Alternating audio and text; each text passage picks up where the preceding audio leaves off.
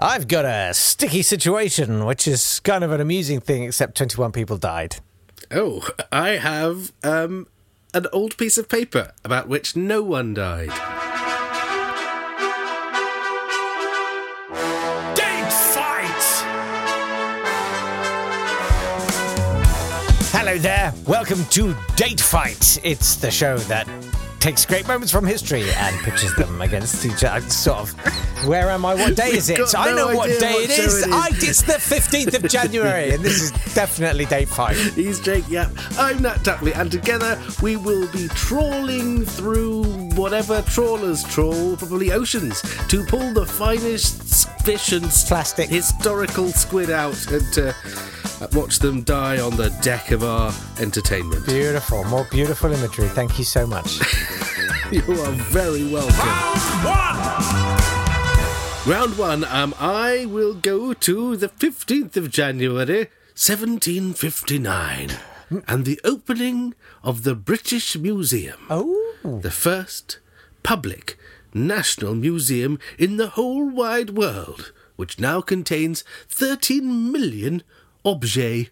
Oh. It was taken from the collection of Sir Hans Sloane, who, he keeps saying, he bequeathed his collection to the state in exchange for twenty thousand pounds. Now, that doesn't sound like bequeathing it. That sounds like selling it. Flogged to it. Me. So here's what's happened. He's got a lock-up with quite a lot of nicked swag in it. Yeah. And he's fenced it oh, off to the government. Even worse than nicked swag, uh, he bought all his seventy-one thousand objects by marrying the widow of a wealthy Jamaican planter. Oh. So this is all slave money that bought all the original collection, including forty thousand books and seven thousand manuscripts. It gets so much better. It gets so much better after that, because we hadn't started nicking stuff by then, because to begin with it was mainly a library. And then what well, it doesn't say on their website about how they went from seventy-one thousand objects to thirteen million objects is the fact that the growth of the British Museum coincided pretty exactly with the ability of British men to be able to go anywhere in the world and steal things at gunpoint. Hmm. So in seventeen seventy-eight, they had a hugely popular display of objects from the South Seas brought back by Captain Cook, and pretty much every year after that, they went around the world nicking stuff and keeping it. That's why we've got it all. In fact, the Elgin Marbles, we named after the person who nicked them. Mm. They're not even named after where they were found. The Greeks called them the Parthenon marbles, not us. Elgin marbles. Why? Because Elgin but, nicked them. But, Nat, hang on a second, um, because, mm-hmm. yes, historically, terrible, terrible things happened, but there's a little thing called restitution yeah. and justice and appeasement and apology. And yes. the, the restoration of, yes. of of what is right. And well, how are we doing with that? Well, we're doing um, dreadfully with that. I mean, in particular... well, because there is a very um, specific legal reason why the British Museum don't want to give anything back to anyone, because they say it would undermine the entire concept of the ownership of most of their collection. And rightly so, I think. They think that it would really legally undermine... So if they give anything back, then they're essentially conceding, we don't really own any of this. But what they could do, perhaps, is put it, give it on indefinite loan, or they don't take the money from one of their, let's say, their B P sponsorship and use that to tour it around the countries where they came from. I don't know, there are other um, options for them rather than just giving them back, but they are very keen not to just give things back, because that would mean, essentially... They don't own anything, and the British Museum would just be an empty building. I'm seeing... Uh, well, you call it an empty building. I'm seeing Westfield Bloomsbury. I'm seeing a skate park. The biggest escape room in history. Yeah. But so that's the opening of the British Museum. It's obviously hugely influential um, and full of human remains which we stole from around the world. Ta-da! You're welcome, hey. World! Yes, but we did invent the idea of going around the world nicking things. First public national museum, so, yeah. you know, you're welcome. Yeah, yeah. It's another great moment to be a British person uh, mm. on this podcast. History's I, full of those. I hope, I sincerely hope that this entire podcast series is sort of taken by its consumers as just a, a, a, a huge... epic apologia for... I hope so. I hope... all of the shockingly bad things that we've done. It would be terrible to feel this apologetic every day and yet not to be apologising. Yeah, I apologise. Yeah, we both apologise very much. In yeah. fact, this should be on the curriculum. Yeah. Just for everyone. Yeah. Um. That said, I'm mm-hmm. going to take you back to the fifteenth of January nineteen nineteen and invite you to have a bit of a chuckle at some people who died because they died in molasses, Nat. oh. oh. So this was the great molasses... Does this start funny, then get horrific? It starts funny and then it gets horrific. Yeah. In fact, it, yeah. it doesn't okay. last very long in the funny bit. Um, I tell oh. you what... Did they come to a sticky end? Yeah, I mean, they drowned in boiling hot molasses, if that's if that's your... Oh, yeah. Yeah, it's... Yeah. So this was in Boston... Tell me the story. Okay, then. Well, this is in Boston, Massachusetts. It's in nineteen nineteen, mm. and uh, a wave of molasses is released from an exploding storage tank. Uh, that's This is this is yeah. twenty-four million pounds of molasses. It is a staggering amount of molasses. You might be thinking to yourself, why do they need that much molasses? I mean, yeah. you only make Christmas cake once a year. It's the only time you use it. Yeah. Uh, but you can ferment molasses oh. and you can make ethanol, mm-hmm. the active ingredient in alcoholic beverages, Yummy. And also a key component in munitions. Oh. So drinking and fighting. Where would we be without molasses mm, for that? Molasses. So the... The theory is that uh, what they did is they had these massive storage tanks mm. of molasses. Yeah. Um, and they were dumping more into a tank. And what they would do is they would heat the molasses to make it, literally to make it runny. Run so right. that it was so it didn't easier stick to, to get they it poured into it in. Them.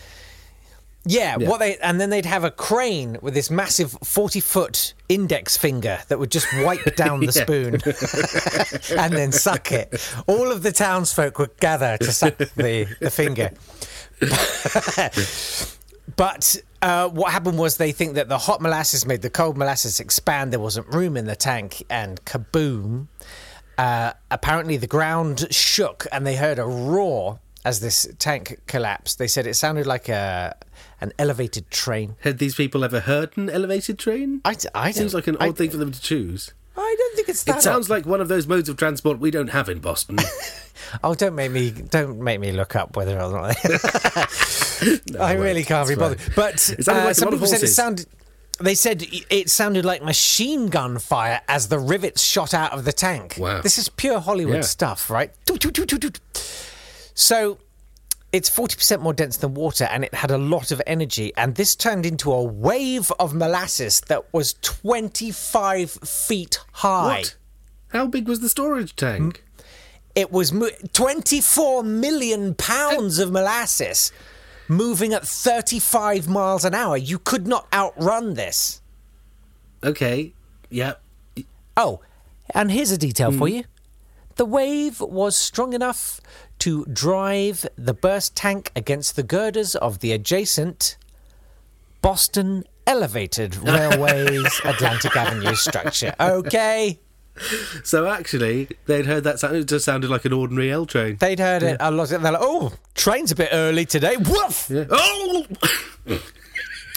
So it was horrendous. Uh, it was. Uh, this is the Boston Post said, molasses mm. waist deep covered the street and swirled and bubbled about the wreckage. Here and there struggled a form. Whether it was an animal or a human being was impossible to tell. Only an upheaval, a thrashing about, and the sticky mass showed where any life was. Ew. Horses died like so many flies on sticky fly paper. Isn't that horrific? It is. So, yeah, lol, and then I feel like a terrible person. Yeah.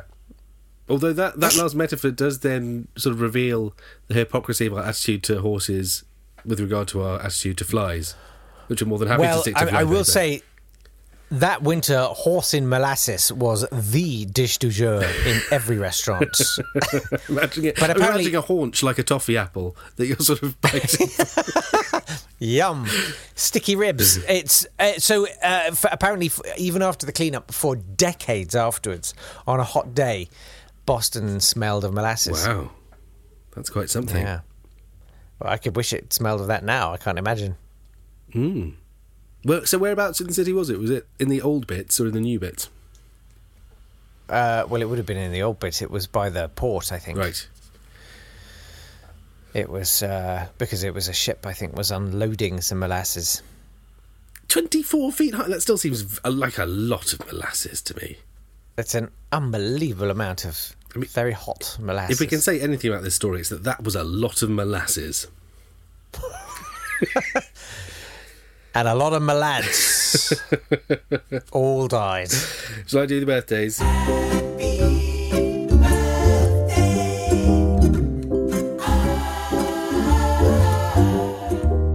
Happy birthday to Molière, Jean-Baptiste Poquelin, playwright who died just after a performance of his The Imaginary Invalid, in which he had played a hypochondriac who thought he was so ill he was going to die. Mmm. I mean, he had to die after some play. It's probably not that exciting. Um, happy birthday to Sofia Kovalevskaya. She was a Russian mathematician and the first woman to get a full professorship in Northern Europe. She was also the first woman to edit a scientific journal. However, her life was very nineteenth century Russian, in that her alcoholic husband was exiled for his radical politics before committing suicide, and then she died at forty-one. So happy birthday, Sofia Kovalevskaya. Also happy birthday to Claudia Winkleman, whose autobiography should be called Beyond the Fringe, even if it isn't. She can have that. You can have that. Oi, I, do you know you what I did my cat the other day? Your, I had your, Claudia your Winkleman in it. I said, here, when you do your autobiography, I said, you can have that. Do you know what she, she said? Do you know what she said? She just drove off. She said, do you know what she said? She said, mm. Brilliant.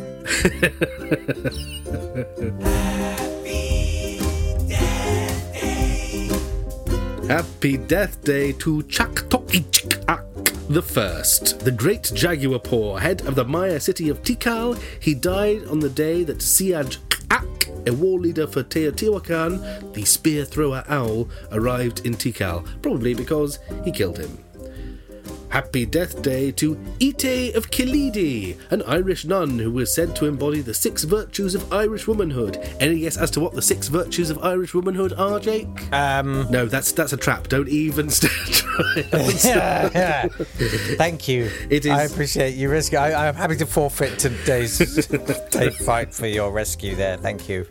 Wisdom, purity, beauty, musical ability, gentle speech. Oh. And needle skills. Wowzers. Yeah. uh, she fostered Saint Brendan, but she died when a beetle ate her side and grew to the size of a pig. What? I have no idea. Some people think this may be a metaphor for cancer. I like to think it's a big beetle who ate her side and grew to the size of a pig. Yeah, I'm definitely in the latter camp. Yeah. Also happy... It happened to a mate of mine. That actually happened to a mate of mine. Happy death day to Rosa Luxemburg, the socialist revolutionary who didn't like the Bolsheviks. She criticised the Bolsheviks, but during the revolutions in Germany in nineteen nineteen to twenty, she was taken prisoner in Berlin and killed without trial and shot in the street by Captain Pabst. So happy death day, Rosa Luxemburg. And those are the death days. Excellent. Before we go on the death days, though, mm. uh, who who was the one that died? The the general from the uh, t- t- the the tribe thing. Oh, Chak Tok Ich'aak. Happy death day to Chak Tok Ich'aak the First. Yes. Yes.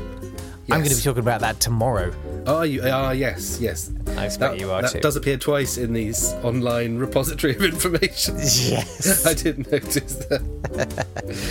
But uh, it's, it's a good story. Yeah, we can say it took him a day to die. Well, he died a day early. But I'm, I think I might get I think I might get you to do all the pronunciations, because that makes it impressive. It was, that was just me adding clicks to saying it. Talking uh, I'm the one who has to edit this podcast. Yeah. Round two! January the fifteenth, nineteen ten. Yes. Mm. And construction is completed on the Buffalo Bill Dam. Oh. Uh, they weren't damming Buffalo Bill. It wasn't some medical... I was going to say, was he flooding? A the, This was the tallest dam in the world at the time of its completion. ninety-nine metres high. Being seven feet high. In the saddle. So uh, it's uh, quite a landmark, and it was used Ooh. to obviously irrigate the surrounding arid countryside. Mm. But it made me interested in Buffalo Bill, because I was like, yes. is he is he someone we should celebrate? Is that a thing? And yes, yes. Buffalo Bill Cody, is he a goodie or is he a baddie? He's very much a white hat. Oh. He was quite a good guy. He supported the civil rights of Native Americans. Hooray! He employed many of them and gave them good pay. Hooray! Is and... it by putting them in a freak show, though? I mean, that was a muted hurrah. Yeah, well, hooray. Kind of, yeah. He had a he had a he had a sort of Native American aquarium, if you like. By implicitly othering he, them, he promoted their rights. Yay! But uh, no, no, he described them as the former foe, present friend, the American. Oh, which is pretty egalitarian. It is.